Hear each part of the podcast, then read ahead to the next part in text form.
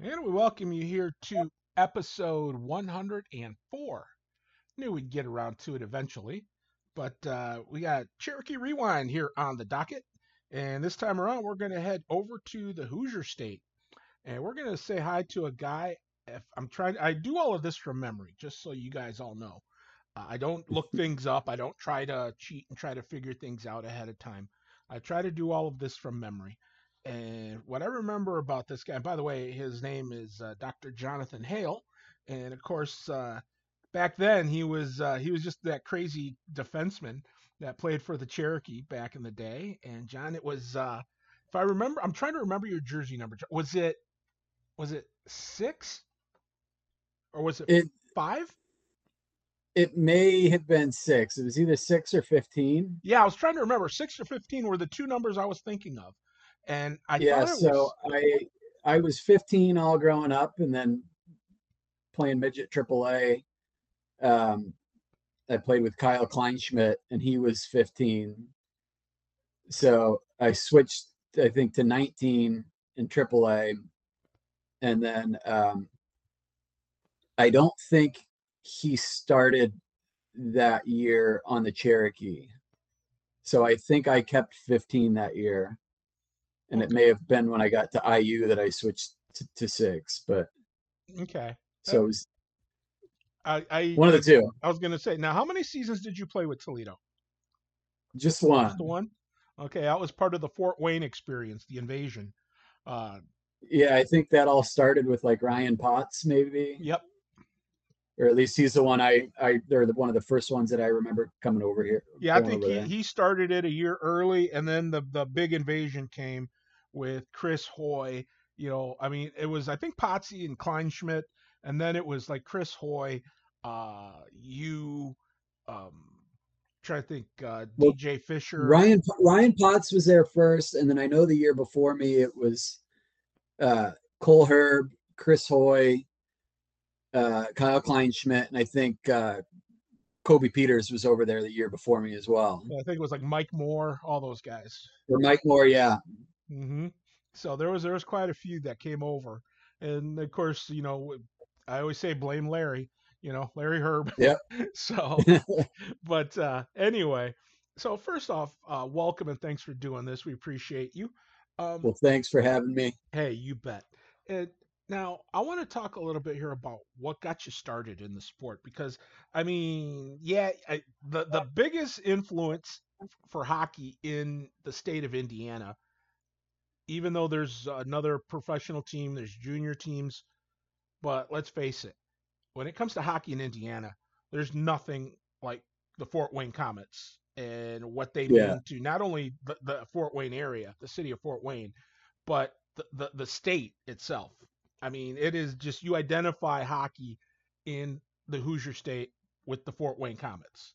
Live or die. Yeah, for sure.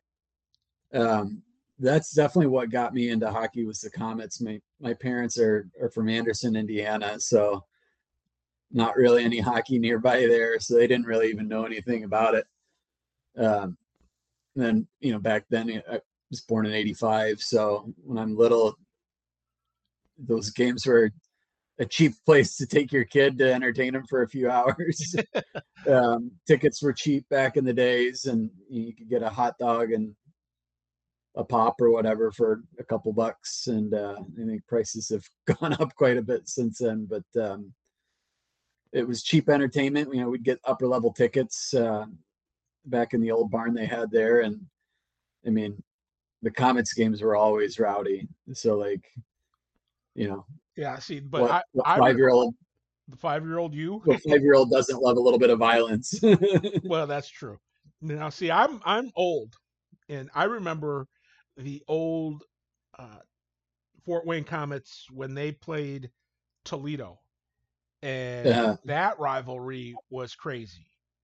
I mean, that was when when you think of beer leagues, that was that was truly a beer league uh, back then because it was the old IHL, and Yeah. you had you know ten cent or twenty five cent beer night every now every so often, and when I say things got out of hand, that's that that doesn't even begin to describe it. uh, the the bus trips, you know, that people would go to to go to either Fort Wayne or Fort Wayne to Toledo, uh, either either city going up to like Flint or Saginaw when they were in the loop. Oh my goodness, it it would get insane. And there was several years I remember big rivalries between um, the Komets and then the Indy Ice. You know, a big mm-hmm. in-state rivalry, and maybe that's the one I paid most attention to, just because it was in-state. But I remember those games getting heated and being so close. You know, it's like fights in the stands and oh yeah, good good family entertainment for a yep. young aspiring hockey player. yep, exactly. Wholesome family entertainment when you got fights yeah. in the stands and and out in the parking lot you're you're slicing tires. Yeah, you know the usual. not, not nothing uh nothing else more than that, but anyway, uh let's talk here about how you got your start. You said that the the K's were a big uh, introduction to you as far as hockey was concerned. Uh, but what made you? I mean, you went from being a fan. What made you want to play? I mean, it it was just. I mean, it was exciting and it was fast and physical. I mean, you, you know, I had kind of already kind of tinkered around with uh, you know baseball and soccer and a little bit of basketball and some of that stuff. Um, I didn't start doing like the learn to skate stuff until I was like seven, so I had already sampled a few other things and we went to a few of these Komets games and I was like, well, I want to try that. I want to try what this is. And my parents were like, oh. so, um, yeah. Um, and kind of you know, I don't know if this thought entered my mind at the time, but you know, it's kind of you know one of the big uh, big fighters for the Komets, Steve Fletcher.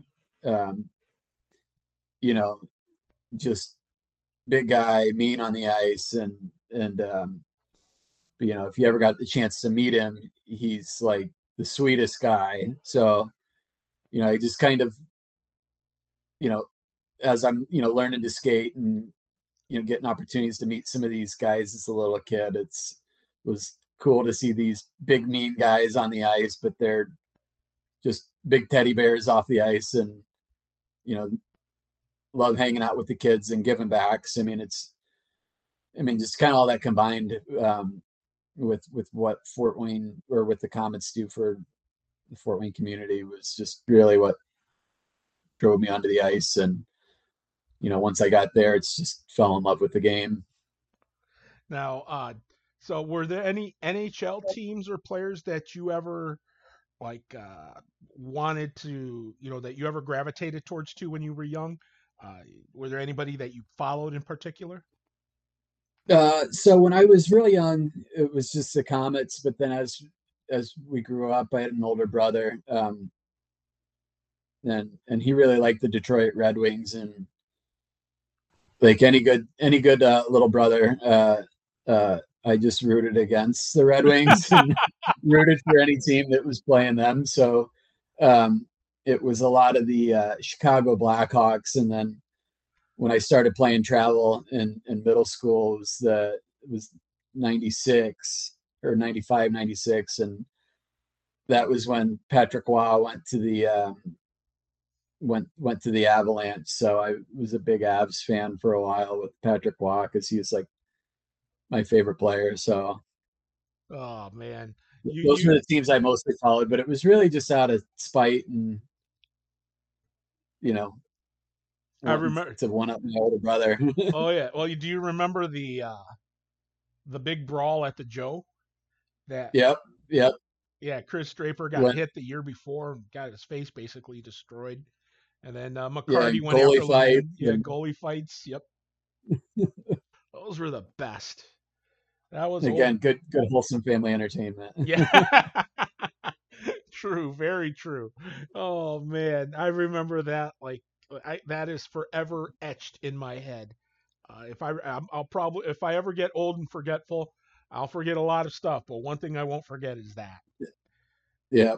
that that was when uh, the sound of the arena had feeling to it. It was like usually Yeah. when you've got when you've got a, a barn a barn that big, like Joe Louis Arena, it's so huge in there, the echoing that the acoustics it echoes.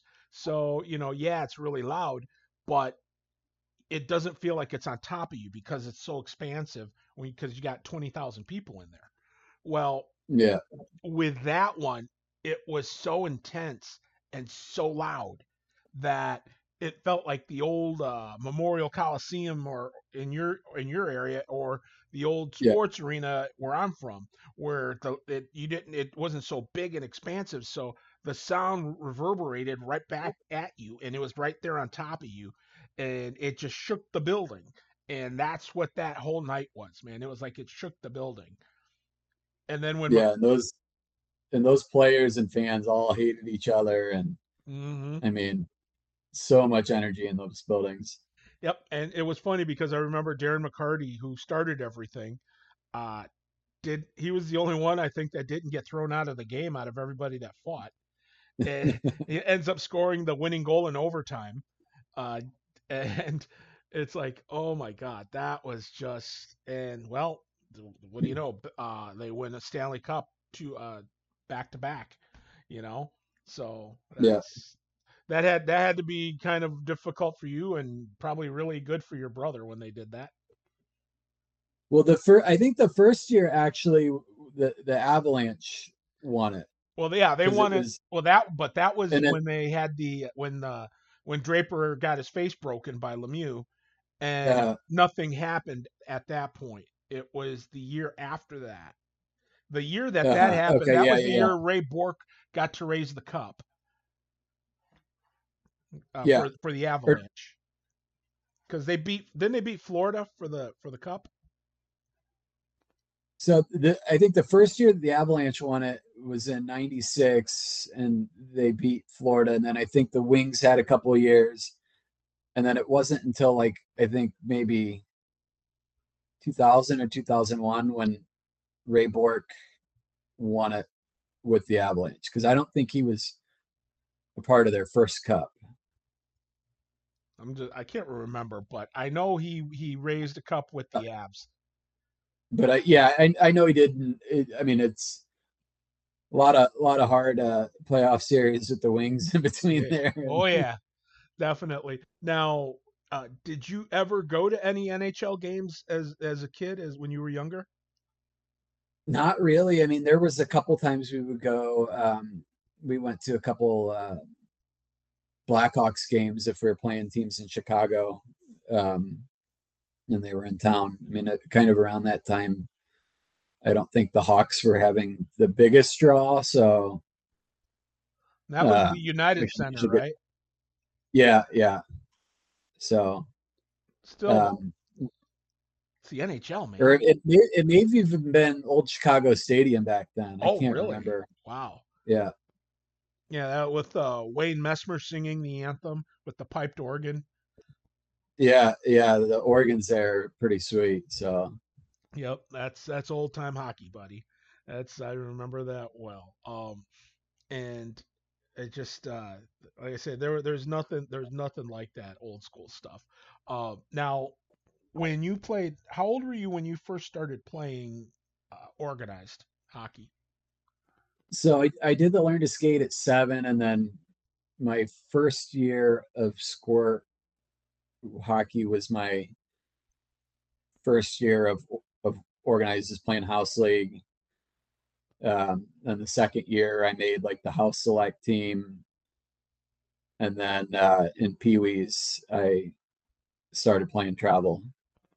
Okay, so do you remember anything about who coached you back then?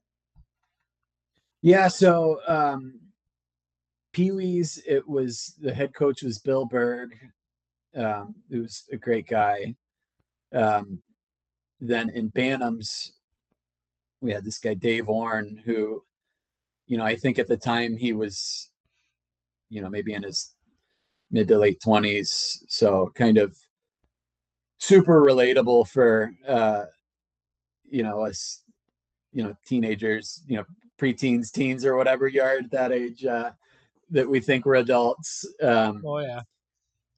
Then uh, then our first year of of midget AAA, we had Jim Keeley with Larry Herb as an assistant, and then the second year, I think Larry took over as the head coach.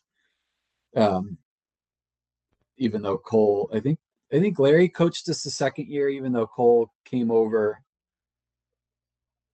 that year to uh, Toledo. Okay. I think. Well, do, you, do you remember what it was like when you first started playing? Were you nervous? Were you scared?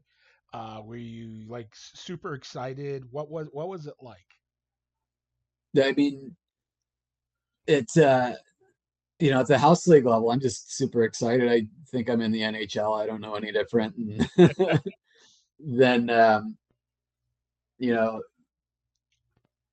moving up to house selects, you know, again, ooh, there's something above this. And then um uh when I started playing travel and Pee Wees, it's like, oh, this is a different different level and um learned to learn to ride the bench a little bit there and um but it kind of gave me a good work ethic because I was the new guy on the team. Everybody else had played together, travel and squirts and you know so obviously my skills weren't weren't there and um,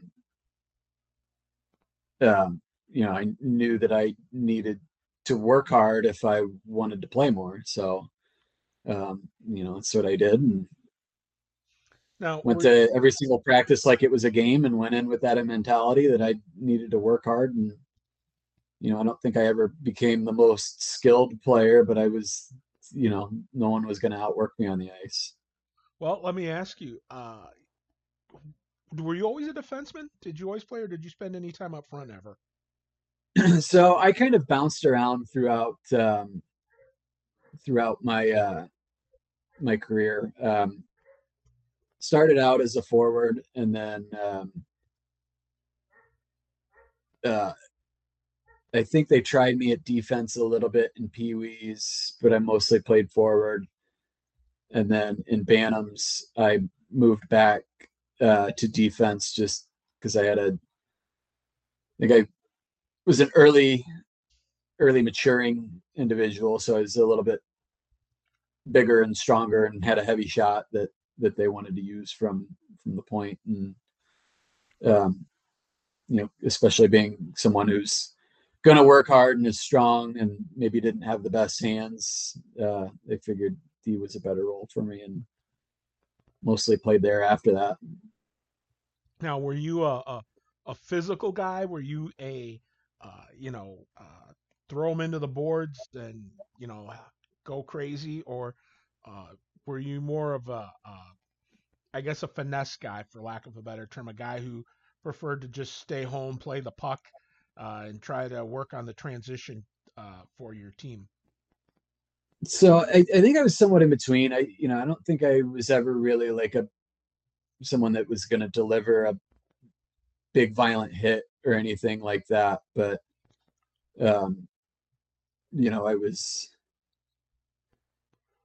never going to get outworked on the boards and would out muscle you on the boards and and and play that sort of game and um, you know my my big hits would really really come if if you messed with my goalie or if uh, you messed with any of the little what I considered a littler guy on my team, you know, like a Kobe Peters type.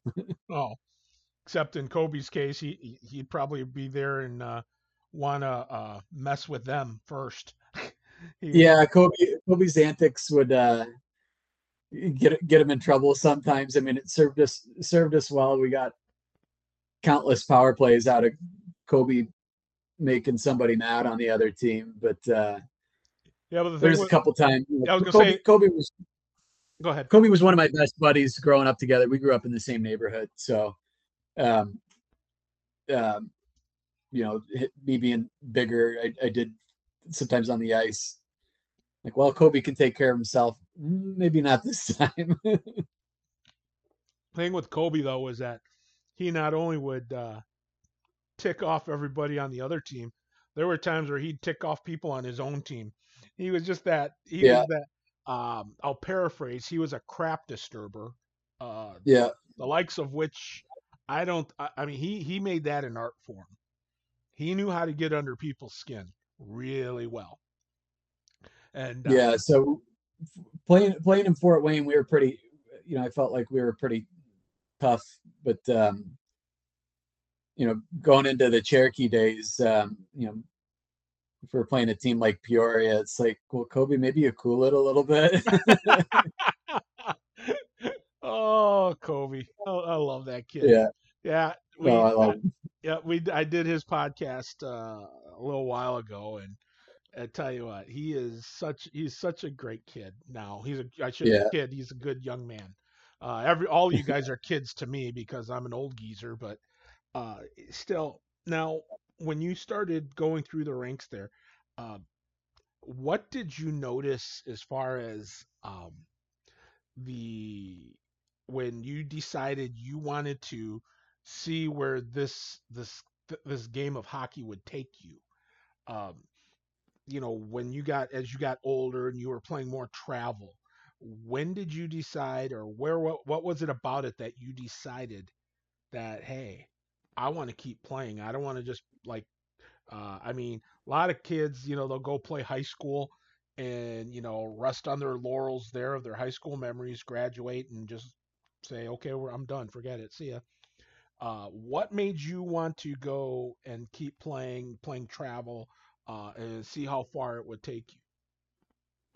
So, I mean, as a kid, you know, you, you everybody's, you know, dream or whatever is to to play pro. You know, whether it's in the NHL or if you're some from Fort Wayne, you know, maybe play for the Komets or something like that one day. And and um, you know, obviously, you know, as a kid, travel hockey is probably where you, where you're going to start. You got to be one of the best in your town, and um, um, you know, as you get older, it's the the shift becomes: do I play travel or do I play high school? And um, you know, when they don't let they don't let you do both, and um, uh, the the kids that play high school, I think, live a little bit more of a social life than than than the um, travel hockey players.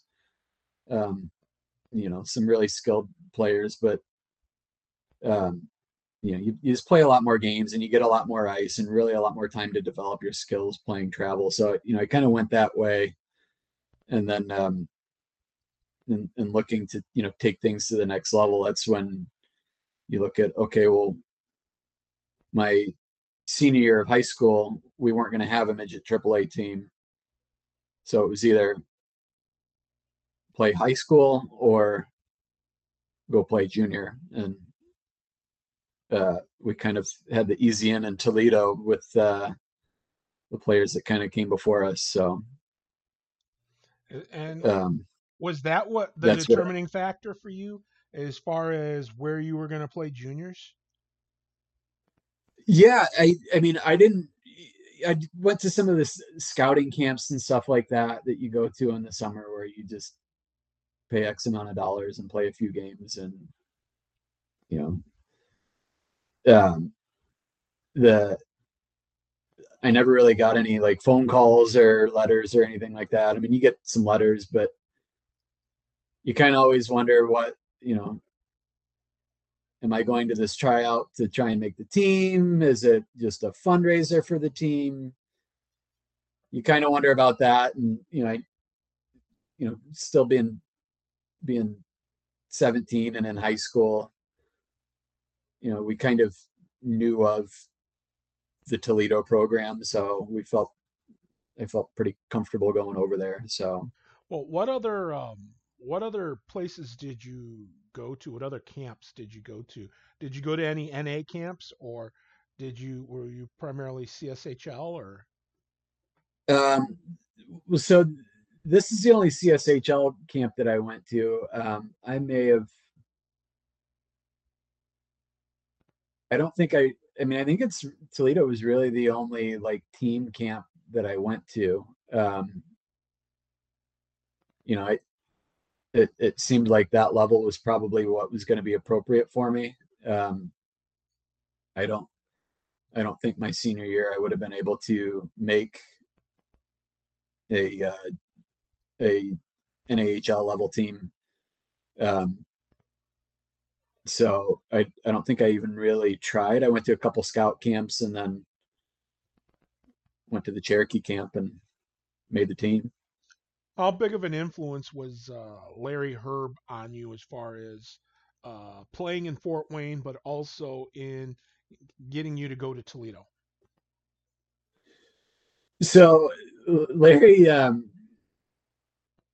and this this wasn't even just Larry. I think it was just kind of all a mentality of of Fort Wayne hockey was um, our old rink McMillen. We used to have a small, you know, the the a small rink where we would have a two hour practice once a week and we would do a lot of like individual skills and shooting but um you know where where you really learn the most was in the scrimmages we would have at the end when we do we do like three on three scrimmages on this tiny little rink and if you aren't physical you aren't surviving. Um, and and you know we learned to be pretty physical at a, at a young age but i remember going to those midget aaa practices and larry's like if you if you get somebody if you knock somebody down i know you can't do this in a game but you hold them on the ice you make them earn getting up so um not that you know not that we i'd be pounding him in the back of the head uh but yeah you had to earn every inch out there um um, but I don't really remember having any conversation with him and before I came over. Um, you know, he, you know, I think we, yeah, we may have talked briefly at the end of the season that you know there wasn't going to be a triple A team. So, kind of what I mentioned earlier is, is you either have some fun and play high school, or you go go go to junior and play there. And I mean, really, at the junior B level, Toledo was was really only option that I was considering. Okay. Well, um, well, did you when you were thinking about coming to Toledo and everything? How were your folks about all of this? I mean, I mean, I'm sure by this time they probably got used to you being in hockey uh, with travel, the whole because that's a, I mean, that's a life. That ain't even like uh, just a sport you're passionate about. That becomes a lifestyle. I mean, you schedule your vacations when your parents. You schedule your vacations around tournaments. Uh, you know, you, yeah. you, you do all of those things uh, where your weekends are usually out of town, and you're booking rooms with other parents and stuff, getting all everything uh, scheduled for you know the whole team and everything and you do things as families and stuff eh, revolving around your kids hockey and so it becomes like a lifestyle um, what was it like for them as far as uh, this whole process of seeing you maybe go to toledo?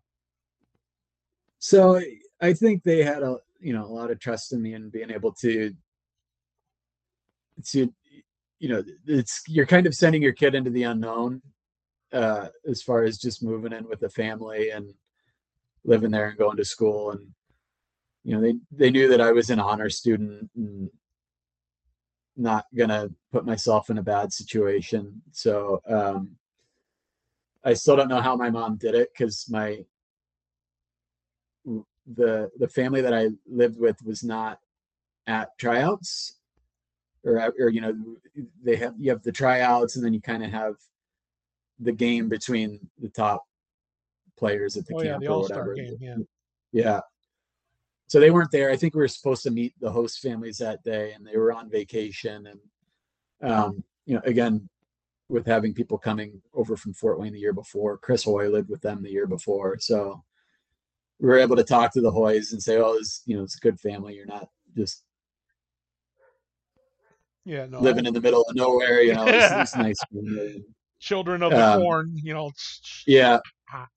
Yeah. You're not going to be living in some crappy basement. So, yeah. Um, um, but yeah, so we didn't, we didn't get to meet them, you know, even though they've got good, uh, you know, a good recommendation from the Hoys.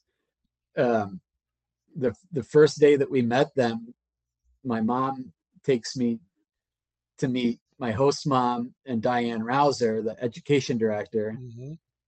Uh, so that we can she can sign over guardianship to these people that she's never met, so that I can attend public school over there.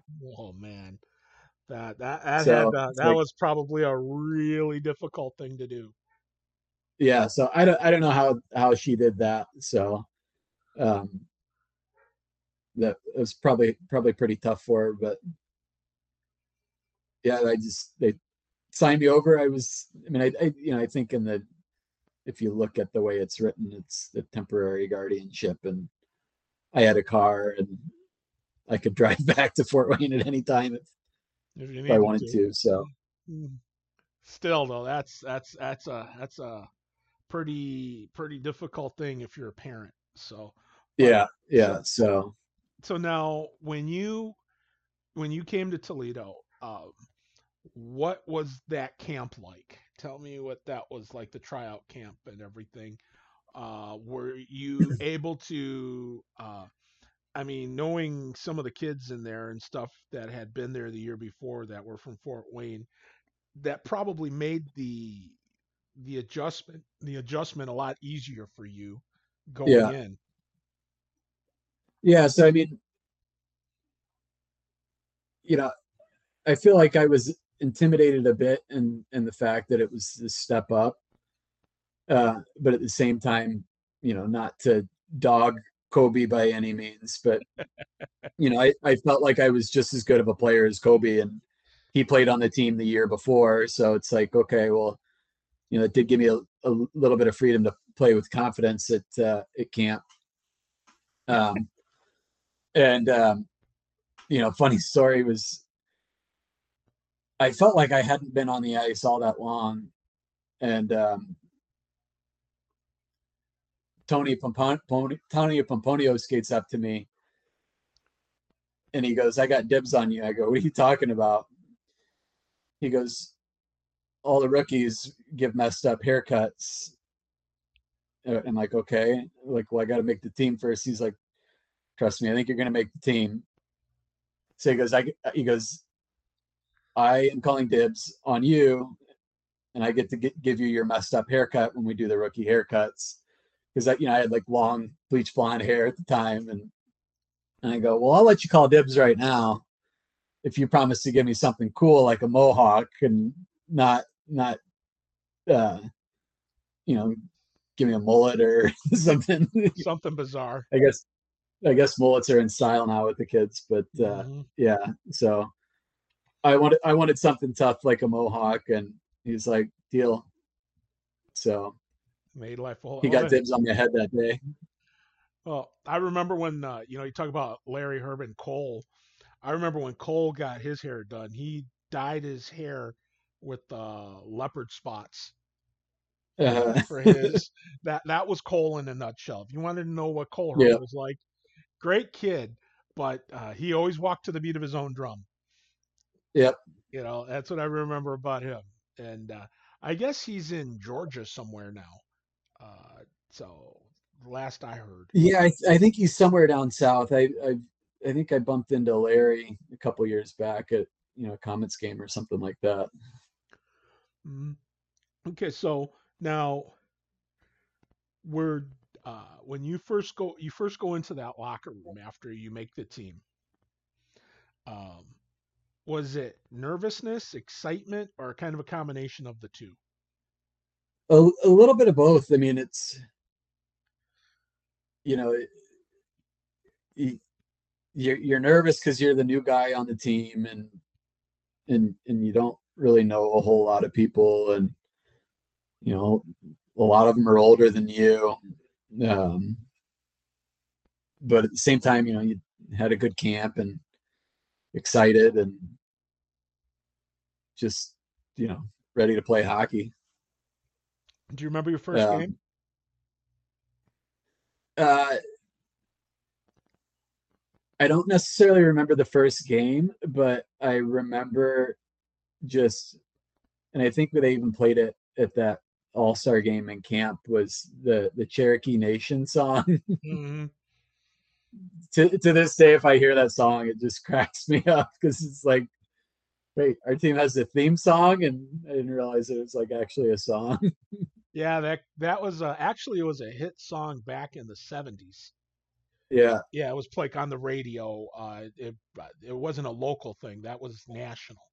So it was a Yeah. it was a pop song that came out back in the back in the '70s, and um, yeah, you know, but uh, still, you know, it's like they still use it, and uh, you know, a lot of lot of folks, you know, a lot of folks around here, it's they take it to heart, man. That that song means a lot to them. Yeah.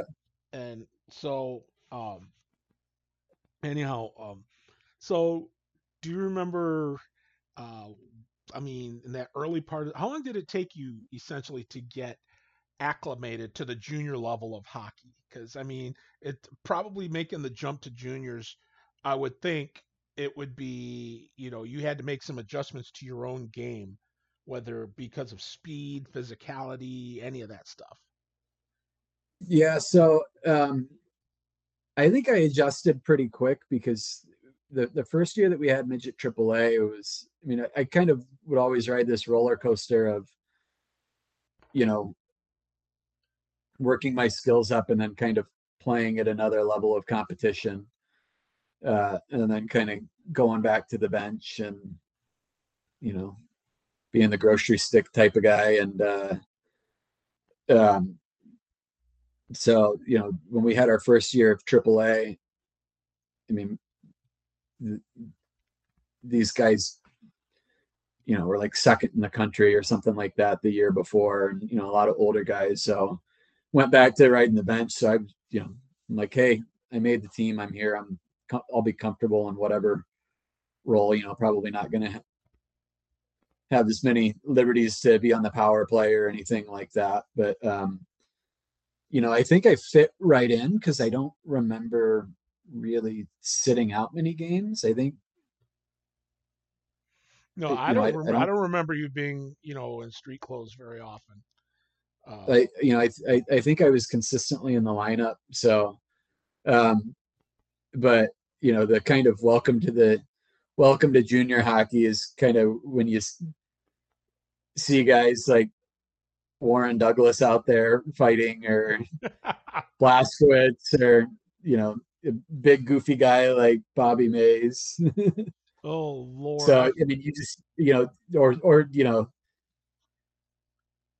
surprisingly you know seeing Cole Herb fight you know it's just oh, I mean, to to look at the guy, he doesn't. He would never look like someone that that would give you any trouble in a fight. But I mean, he just had these big wide hands that he just those were heavy. put into your head. And, Oh yeah, yeah, Those things. I mean, So- he hurt people when he hit them. He hurt them. yeah. So um, it's just kind of like, oh, I'm probably going to have to do that. I mean, I'd fought a couple times before, but you know, that's me being 15, 16, fighting somebody my own age. 17, I could be fighting somebody that's 20. Uh, oops. yeah. Yeah, So, It's like um, you're 17 years old and you might have to go up against somebody that could be tried as an adult. Not never a good yeah. So, um, that my my first fight, I remember was um, we were playing Peoria at home Yeah. at, at Monroe because that was the year that we played at Monroe. Yeah. and um, I I think we had. I mean, we had a few goalies that year. We had um, we had Kevin Mims, who was a buddy of mine hmm um, from from one of the Dakotas. Um, but I don't think he was. I think I think we randomly got some guy in the middle of the year, and he was kind of a kind of a head case, and he. Uh, I mean, he was not shy about mixing it up with the other team's forwards, and he kind of shoved somebody, and then there was kind of a little bit of a line brawl that started to break out, and uh, I look over on the boards, and their their biggest, toughest guy had like it was either Larry Willard or Kel- Kelly Kester in a headlock. I mean, two littler guys, and I'm like, oh crap, I gotta go help these guys. so I I skate over there, and uh, you know, my intention is to just tie this guy up. I don't want any business fighting him. Next thing I know, his gloves are off. My helmet's off. I don't know how his helmet got off. I don't know if he took it off or or what, but so I'm like, uh oh, well, I got to do something. So I only dropped one glove. I delivered, you know, like I delivered like the first three or four punches of the fight, and I'm like, oh well, this is going okay. And I reach back for one more, and I just see like hate in this guy's eyes. And I mean, it's like a big, you know, six four, two twenty type of guy. I'm I'm like five eleven, you know, one eighty, and uh, so he starts he starts feeding me a little bit, and and I still have the VHS of that game somewhere, where where you're giving the commentary and the camera shifts off of the fight for a second and that's while he's landing his punches and then it comes back when i give him the takedown. So like the whole fight it's you just see me land a few the camera goes away and it comes back and then i take him down and you're going bananas oh my gosh I, I i so i mean it looks like i completely dominated that fight but it was just pretty even, and I and I got hey. the takedown before before uh, he, you know I was about to get in a bad spot and catch some uppercuts. So. Hey, as far as anyone knows, you did. The tape doesn't yeah. lie. but um, the really cool thing about that fight, though, is, um, you know, I don't think I had done much that game, and we were down six to three or something like that. We were down. We were down by at least three, and uh, I they take me into the locker room because it was within the last five minutes of the game, so they toss you if if it's within the last five. And so I'm in the locker room, you know, getting getting undressed with you know a couple of the other guys that got tossed, and we just hear cheering, and then we hear more cheering, and then we hear more cheering, and we think there's more fights going on, you know little do we know, we come out, we peek out of the locker room. All of a sudden, it's tied six to six, and we won seven to six. uh, those are the best, aren't they? Yeah, yeah. Oh, those are the so, best. So I mean, it, it. I think, I think the boys got motivated, and we just took it to them in that last five minutes of that game. So let me ask you, um, tell me about what you remember about some of those crazy characters that you played with. I mean, you brought up some names. I mean, Warren Douglas. Oh my God. I remember Warren was probably one of the nicest guys to me. And yeah, he fought, he played, he played most of the, his time, the latter part of that season. I remember he played and fought because he loved to fight, but he yeah. played and he fought with a broken hand. He had a broken yeah, hand, and, that. and he he did not uh, he did not stop playing. He didn't step out of the lineup until he couldn't. I mean, I think until he couldn't shoot anymore because he just he did not. He was a big boy. He's from Saskatchewan, and yep. uh, and uh, he did not want to uh, come out of the lineup, and just uh, he, I remember his hand just looked like uh, just like this big wide piece of raw meat. That's what it just looked like that, and uh, I remember his dad would come in every now and then, and his dad knew I was a, a Saskatchewan Roughriders fan, so he brought me a little fan kit of uh, stuff from of the of the riders he brought, and he sent Very to cool. me. Some of that stuff I still have to this day. I never got rid of. You know, a mouse pad and and uh, a bumper sticker, and a, I think he even got me a, a, a what do you call uh, one of those air freshener things for your car. Uh, just, uh, just, I mean, great, great, great guys, Dad. You know, he'd sit there and I'd be heading to the bathroom. He'd be heading outside to fire up a smoke, you know, and we'd just sit there and, you know, we'd talk. And uh, he just, like I said, I just really, and, and Warren, we'd be on the bus rides and stuff. And Warren was just great to talk to. He was hilarious. He was a goofball. Yep. Yeah. I, I remember that the first time I saw him fight, I mean, he, I think he went in and it's just his hands were at his waist, and I'm like, what is this guy doing? Like he's gonna get destroyed. I'm like almost laughing on the bench, and then like they go to tie up, and he just like two punches and knocks the kid down. I'm like, oh, this Oh. guy does know what he's doing. Now, uh, you know the thing, the, the the bummer part. You missed then if you played just in Monroe. Uh, the time when we were in Sylv- the year before we were in Sylvania at Tam O'Shanter, and uh, Tony Pomponio gets into a fight with a kid from Columbus, and, Uh-huh. and the guy was the quote unquote uh, heavyweight champ of the CSHL, and he was like 20 years old. He was an overager, and Tony was uh, at the time he was 15. He hadn't turned 16 yet, and so Omi is if he would have had any hair at the time, he would have pulled it out, and uh, just was like, "Don't fight, don't fight." Well, you know, Tony's not necessarily was not necessarily one of those that was apt to listen, and uh, Yeah. Just throws the gloves down. They go, get ready to go. It was a one punch fight. Tony drops him, breaks his orbital bone, his cheekbone, I think his nose, and the kid was knocked unconscious with the one shot, and he collapses onto the ice, lands on his wrist, and breaks his wrist. All of that with Yeah, one shot. Tony Tony was one of those. I mean, I, I feel like we had a lot of. I mean, I say we. I, you know, I didn't play that year that you did that, but I think we had like a lot of like sneaky tough guys that didn't necessarily look imposing, but uh, you didn't really want to mess with. Hello, Cole Herb. you know, Yep, yep, exactly. You know, and same thing with Tony Pomponio because he wasn't a big guy. He was a strong. I mean, as a- as a human Well- being, he was a thin, uh, wiry guy. He wasn't a uh, like a big like a six five two twenty. You know, he he was I think maybe five five nine, maybe.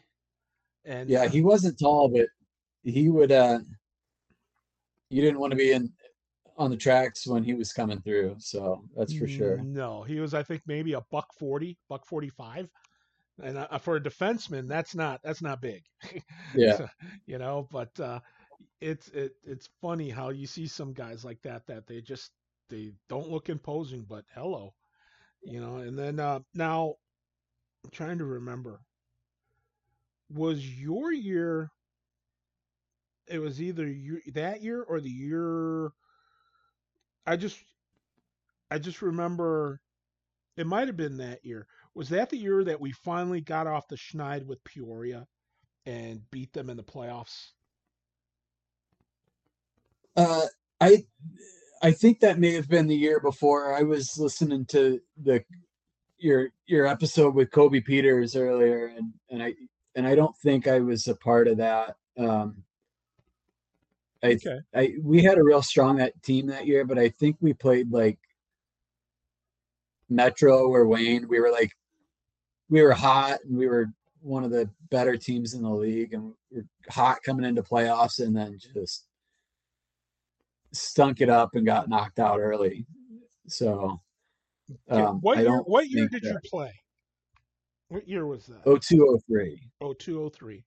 Okay. Um Yeah, cuz I remember Metro the year before that won the national championship then. Cuz that was uh, the year that they were coached by Jon Cooper from the Lightning. Yeah, yeah, yeah. So, So Yep. And, um but um, I don't think or maybe maybe it was. I don't know. I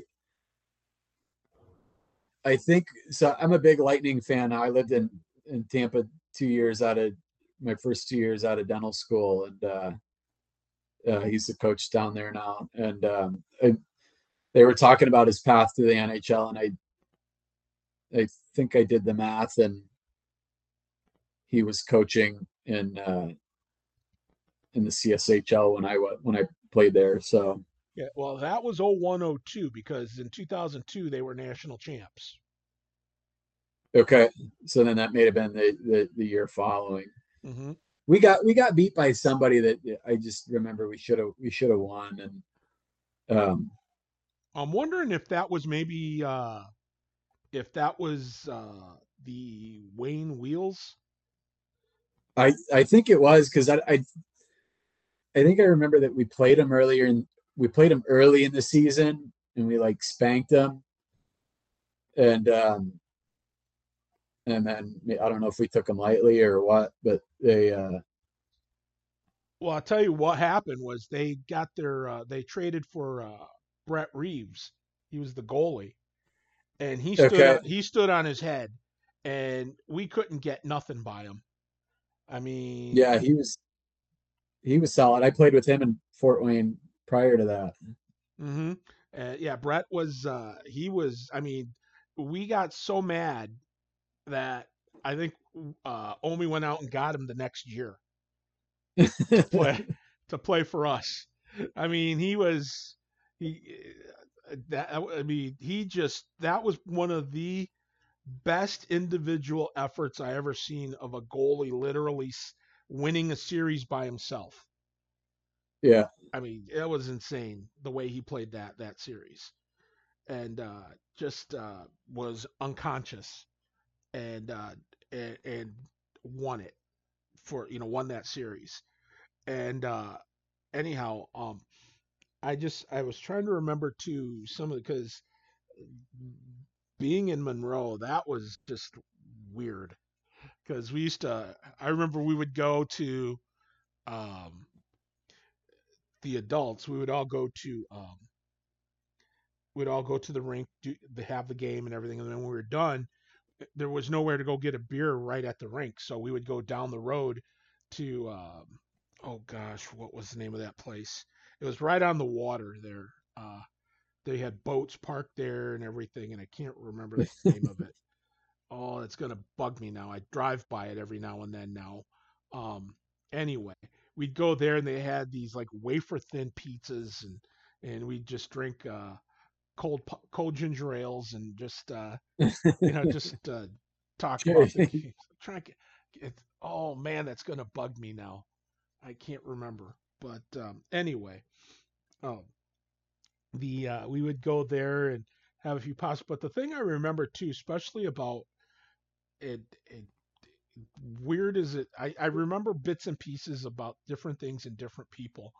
I remember your mom on the road trips because it was her and um, Larry Herb and his wife.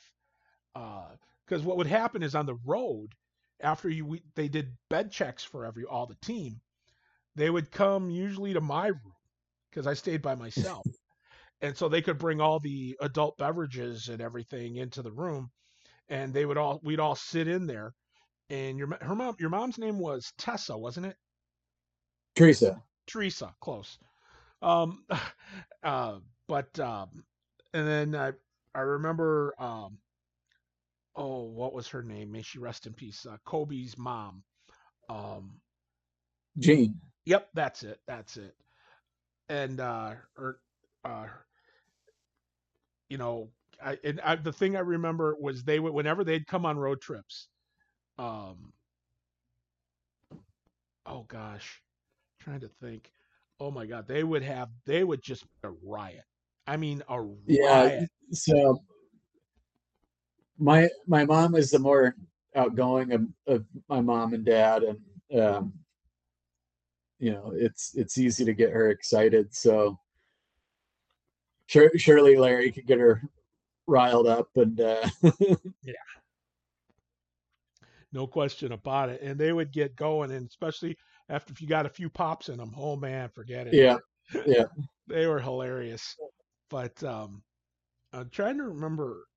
Oh, you know, and the other thing I remember too was uh, Kobe's dad. That's who I was thinking of. Rest in peace. Um, he um, he would bring the egg. Yep. He brought the the. Uh, i i remember the egg that thing was, I mean, that little white um, uh, trailer. Oh my gosh! And that he would sleep in there, and then uh, the next day in the morning before checkout, he would run into somebody's room and grab a shower and do whatever, get all fixed up, and get ready for the day. And uh, oh my gosh, those were those. I mean, like I said, all those things I remember a little bit about, and those were the those. That's what those are great times, man. Those were the best, and I remember how much fun everybody had because that was a really tight knit group, not just on, Yeah. on the ice, but the but the parents Yeah. you know, and it would be hilarious. And we'd all be sitting there having a couple pops and just talking about the game or talking about whatever. And I mean, there were times, I'm not kidding, I was young back then. So it's like, I, you would have thought, okay, you know, I'll stay up. I mean, there were times where it got to the point where I wanted to go to sleep and I got that's the, that's the problem with having the party in your room. exactly is that there is that I'm sitting there like ready to keel over and these guys are all going strong and they're all older about my age or older and and I'm sitting there going oh come on you know you got to wake up and you know it's like we would just yeah but they would they would do they th- those guys were professionals when it came to to having a good time you know and I remember yeah, I remember on the road we would um you know the, the cool thing about Fort Wayne is it's it was pretty central to a lot of the places that we played. I mean it's you know it's you know looking at Peoria and St. Louis and um, a couple of teams in Ohio and um, you know not too far from the teams in Detroit. Uh, so they were able to make it to most of the games and you know they would always have uh, on the road they'd have uh, you know a sandwich in their cooler for me or something like that and um, so i'd go in their room and, and hang out with them for a little bit have a sandwich talk to them and before they'd i'd have to go to my room and they'd uh, go over to your room for a few pops after that. But um, my two kind of best buddies on the team ended up being uh, pj pinkerton and todd miola. Oh yeah. And um, so it, it with PJ being from uh, Oklahoma and uh, Todd being from New York, their parents wouldn't make it to many games, and so my mom kind of be, became their their pseudo mom. So like in the hotels, like they started packing sandwiches for Todd and PJ too. oh my gosh, that's funny. I remember Pink real well. He's just he was Yeah. you could tell he was he wasn't uh he wasn't from from around these parts. He he, he was, he Yeah. was definitely an Oklahoma kid. And then Todd Miola, I remember him at not only there, we got along great. We you know, even now, you know, um I remember uh cuz he after hockey, he went on to work at uh the health system that I worked at, at the hospital I worked at Uh, uh, he worked there for quite some time, and then he moved to another hospital, I think, within the system. And I don't know if he's still there or not, but I think he might be. Anyway, um, the thing I remember about him too was they used to make fun of him. Um, they used to call him what was it like glass cutter or something like that? 'Cause, uh, maybe I because of uh, yeah they said he could cut uh, they could cut a pane of glass with his uh, with his chest the, uh, that's probably the case because we um the year that I played there, me and Todd and PJ after every single practice we would just we didn't have a team gym or anything, so they got us a membership at the powerhouse gym in Monroe, and we would just we'd go to practice and then we'd go over and lift weights, and then me um PJ lived a little bit closer to Monroe, but he, he went to Bedford with us, but Todd essentially lived like across the street. So Todd and I would drive drive to and from together. But yeah, we'd uh lift lift a lot of weights and I think he continued to do that and probably uh wore some tight shirts along the way. yeah one or two but yeah they they they used to make fun of him about that and uh it's you know i was thinking about too um oh gosh because he got into bodybuilding after he Yep. after he left hockey he got into bodybuilding, and he was just this short little tank.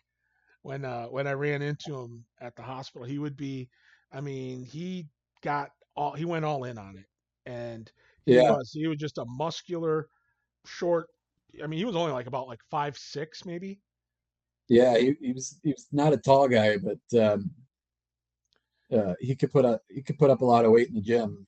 That's for sure. Yeah, he uh he got into all of that stuff and uh you know, like I said, great guys. You know, like I got to know him a little bit after and uh we became friends. I mean, it was always good to see him and we'd talk and mess around and stuff. You know, he was always just like I said, a really nice guy. And uh Yeah, but now he he was go ahead. he's he's a great guy. Him, me, him, and PJ hung out like all the time. Now, do you ever see do you ever keep in touch with any of those guys anymore? Any of the guys that you played hockey with? So with Facebook, you know, you connect with someone and you see a picture here and there, um, but uh, um, uh, not consistently. I I see Kyle Kleinschmidt from time to time. Him and I play in the same adult league on Sundays, so we'll bump into each other on opposite teams here and there. So You ever try giving him a little dig or a little elbow here and there when uh, when he tries to uh, come down the ice or anything? I I I don't want to get beat by him. That's for sure. I don't want to. I don't want to have him having the Cherokee bragging rights. That's right. That's right. So now, um, do you? Uh, so now you played your year in Toledo, and also before I forget, what? Tell me about what it was like uh, playing for Coach. So he was he was great. Um, you know, I don't. Uh, we had both the Omis that year. Yep. So um, Todd, you know, Todd was kind of the head coach, disciplinarian, but Kevin would go out and he'd, you know, we'd get to if you got to the ice early and no one was on before we got there, we'd go out and play shinny and Kevin would be out there mixing it up with us and you know, taking sticks into the shins and stuff Yeah. like that. That, that's Kevin. Um, um, so, uh, you know, Todd was, I mean, I just think his personality was just like a lot of the coaches I had had before. So, I mean, um, you know, then you had the, the, the D coach that'll scream at you and Baker yeah. on the back end. So, um, yeah, so Todd Todd's a great guy, and I, I bumped into him since Fort Wayne has our own team now. Um, I made it a point to go go see um, the the Cherokee and Spaceman game uh, uh, this past spring, like one of the last games of the year. Well, I hope it's not your last one because, uh, like I said, we uh, it's always good to keep in touch with uh, with uh, some of the some of the folks that are part of the organization. Now, what happened to uh, to you after the Cherokee? So um,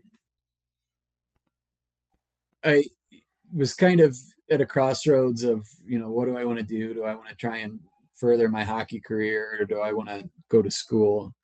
Um, I knew academically I wanted to be a, a dentist, but I didn't know if, you know, the hockey thing would pan out, if I could make it to the pro ranks or anything. And, um, you know, it was kind of a long year away from home and uh, I was a little bit on the burnout side, and then I tried out for um, the the um,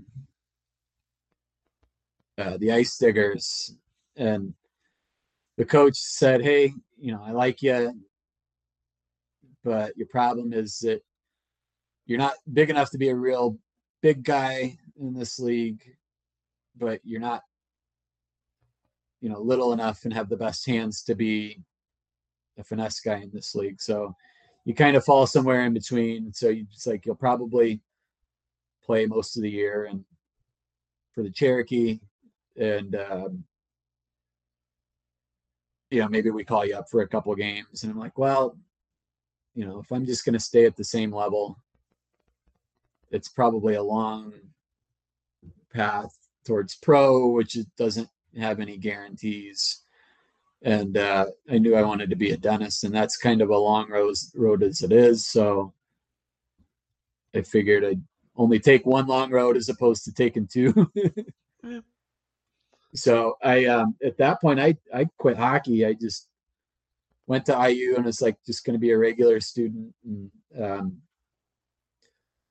IU has a club team, and uh, about three quarters of the way through the first semester, I say, okay, well, say to the girl I was dating at the time, say, yeah, I used to play hockey. Let's go check out an IU hockey game. And I mean, it was, mean, it was CSHL hockey all the way. So, um, um, so got a kick out of that. And, you know, like a week later, I'm going over to the, um, to the dining hall at my dorm.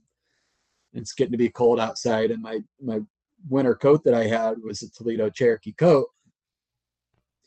And um,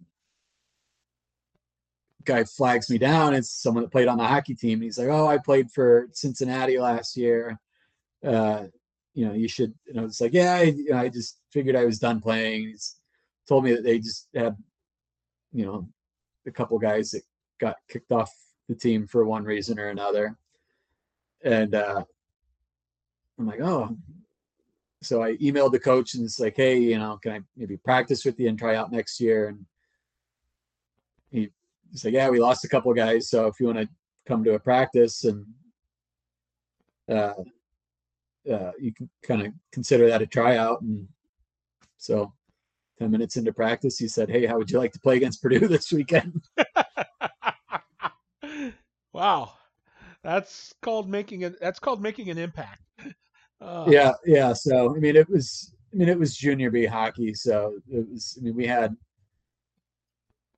that guy who played for Cincinnati, or I think he played for Cincinnati and Cleveland or something like that. Um, we had a couple guys that played in St. Louis um, over the years. Um, so it was it was junior B hockey for sure. okay. And they and we and even though even though it's not welcome in the college game, we had some of the same same fights and Beautiful. all that stuff.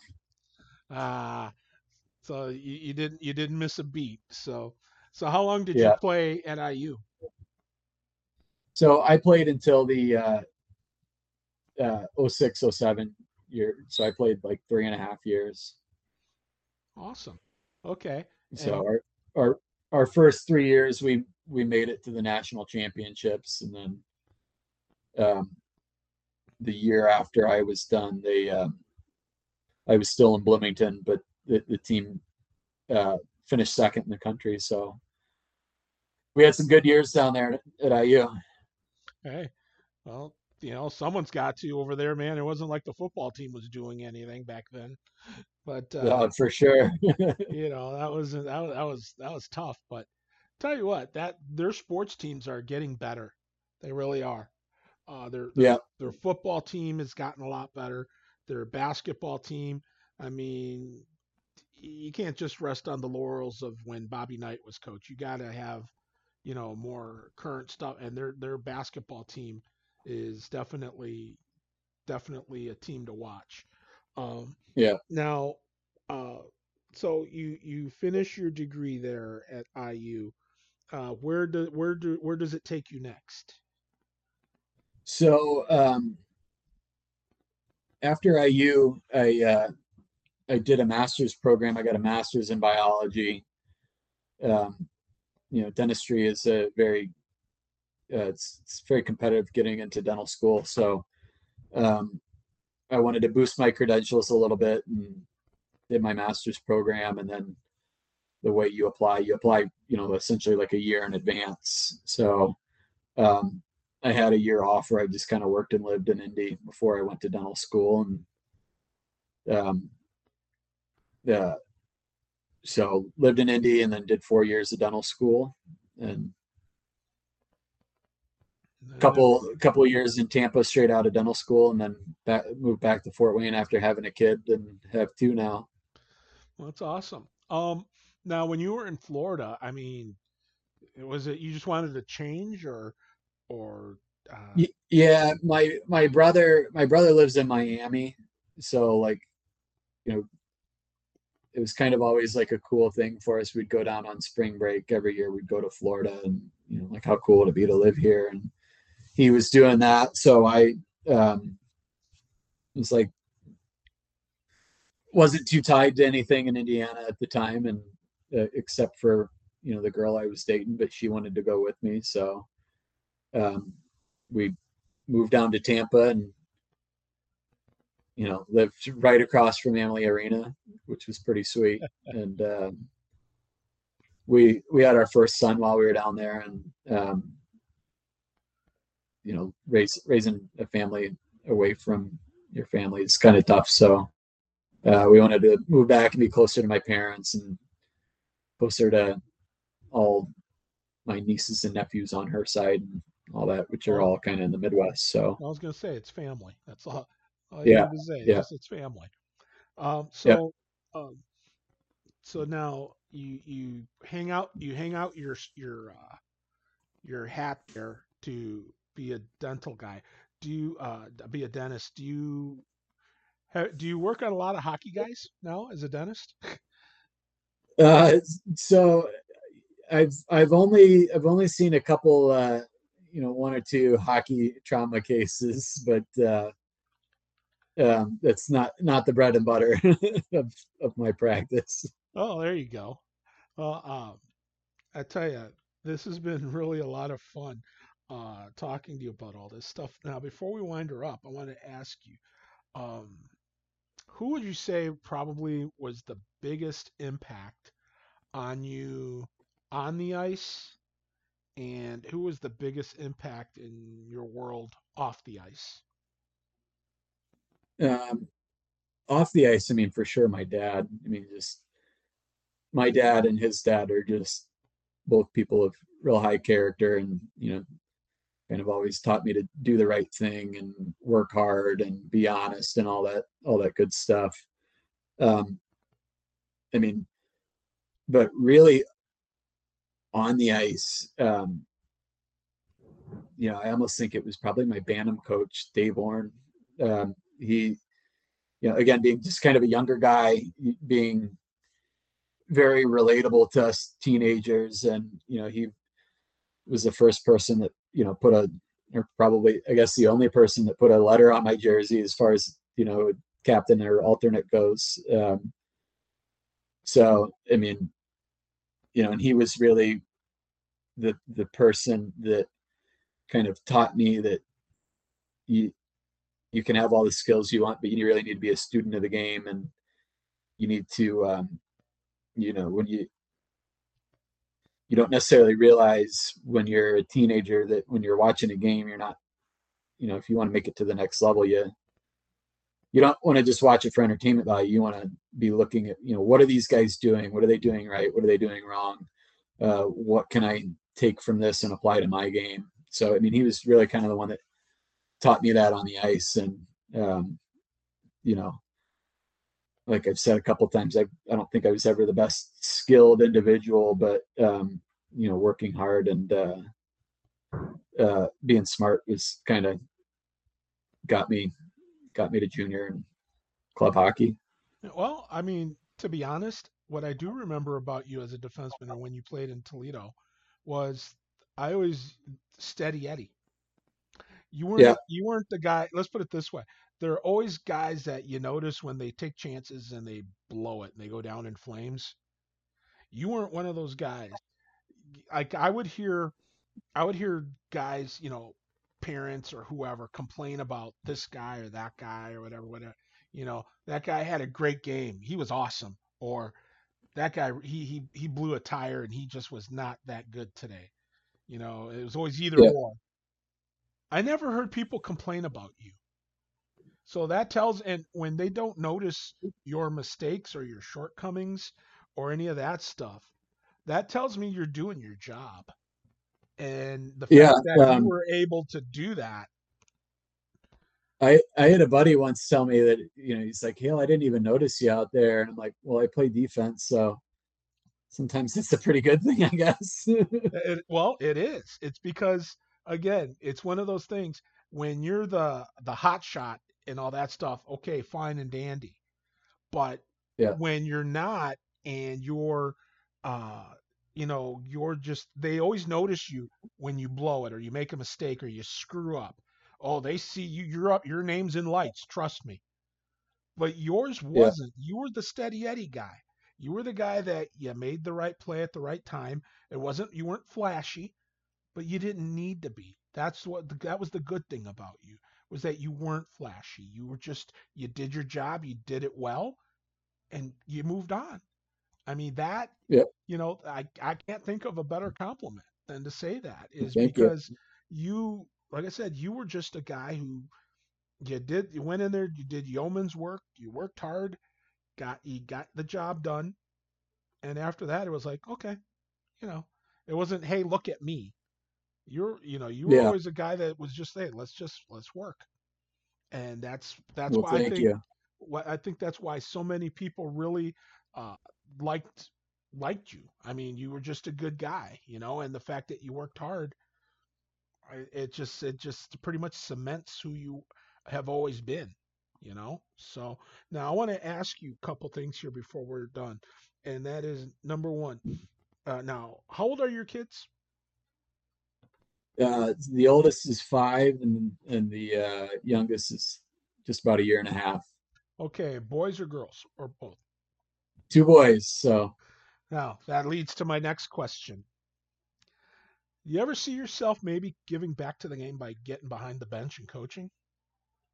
yeah. So um, my my five year old's kind of finishing his learn to skate stuff right now and getting into the hockey basics. And um, I bump into a few people f- from time to time that uh, uh, that I played with that have kids that are playing, and um, we'll be we'll be getting out the uh, USA Hockey registration website soon and put my name down as a coach and kind of helping out with that. You know, I don't I didn't necessarily want to jump into it too quick with my kids just because I don't want them to, to feel that they're only playing this game because it's a game that I love.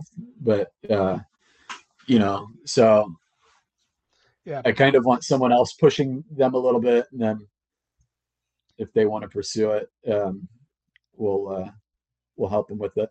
yeah, but you got to remember too, daddy's influence. There's Yeah. no at at the, at those ages, especially as they're starting to get a little older, your influence on them is going to be unbelievable. Okay, so if they see that you love hockey, they're gonna love hockey. You know, and that's that's just it in a nutshell. Um, but uh, the uh, the other thing I always end uh, I always end each podcast with this, and that is, uh, what would you like to say to Cherokee Nation that tune in and listen to this crazy thing? Uh, well, thanks for listening and thanks for for having me. I mean, even though it was just for a year, um, I mean, it was a big. Uh, I mean, it was a big part of my life as a 17 year old senior in high school. Um, um, it, it was very cool, and I always feel like I'm part of the Cherokee family. Uh, it, it was funny when I went to watch that Spaceman game.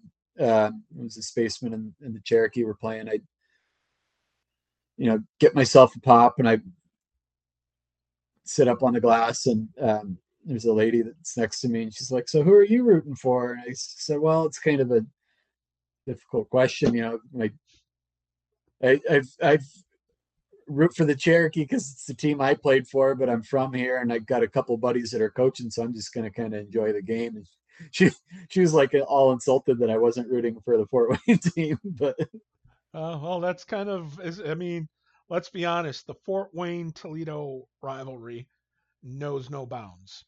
You know, Yeah, and, and so- here and here you are. You got to play Switzerland. You know, yeah so i'm i'm caught in the middle it's like oh i'm just gonna i'm just gonna watch the game and have a good time Yeah, but uh, yeah, that's funny, you know, because like I said, the the, the Toledo Fort Wayne uh, rivalry is so, and you know now that both teams are in the ECHL, Uh, it's it's it's gonna be revived again. It's gonna uh, hopefully thrive, and uh, that just means uh, more road trips. And I hope that when whatever normal gets back to, uh, that we're gonna our goal is to have another reunion here. And That'd be great. yeah, I hope that we'll be able to see you there because you you know you only played. I know people here, uh, Jon, that they have only been they were only part of the the team for like a few games, and but they're they left their mark and they felt a part of it and they were made to feel a Yeah. part of it and that's why they loved it in Toledo is because of how they were embraced you know and Yeah. and, and feeling as part I mean I can you know I I I there's just so many different guys that I remember who they didn't have like it just didn't work out for him in Toledo but they made friends that will last a lifetime. You know they met a couple of guys Yeah, that, sure. that they've hung out with or you know any of that that um it it it just it's it, i always say hockey's a tie that binds you know and it keeps all of us you know intertwined no matter what. And you know like i said i i thought always thought i thought the world of you then. I thought i still think the world of you now you know so Well, um, thank you. I, I hope that, uh, like I said, I hope that when we have that, because that's the goal. We want to do that where you come back. I mean, if you want to play in a re, in a alumni game, we're, we'll probably have one of those too. But my goal pretty much is just to have everybody come back, go watch a Cherokee game, have a few pops, tell tall tales, and laugh ourselves silly. That's that's Yeah. that's the I, big. I I've driven through Toledo a couple times over the last couple of years and uh never really stopped much, but uh, I definitely want to get back and check out a game and Well, the door's always open and you're always welcome there because uh, going thank to the ice house, it's uh, it's a it's a great place uh, for for them to play and it's loud and noisy in there and so y- it's it'll be a good time. All right, brother. Well, I well hey, thank you so much. Thank you, man. I appreciate you doing this with me.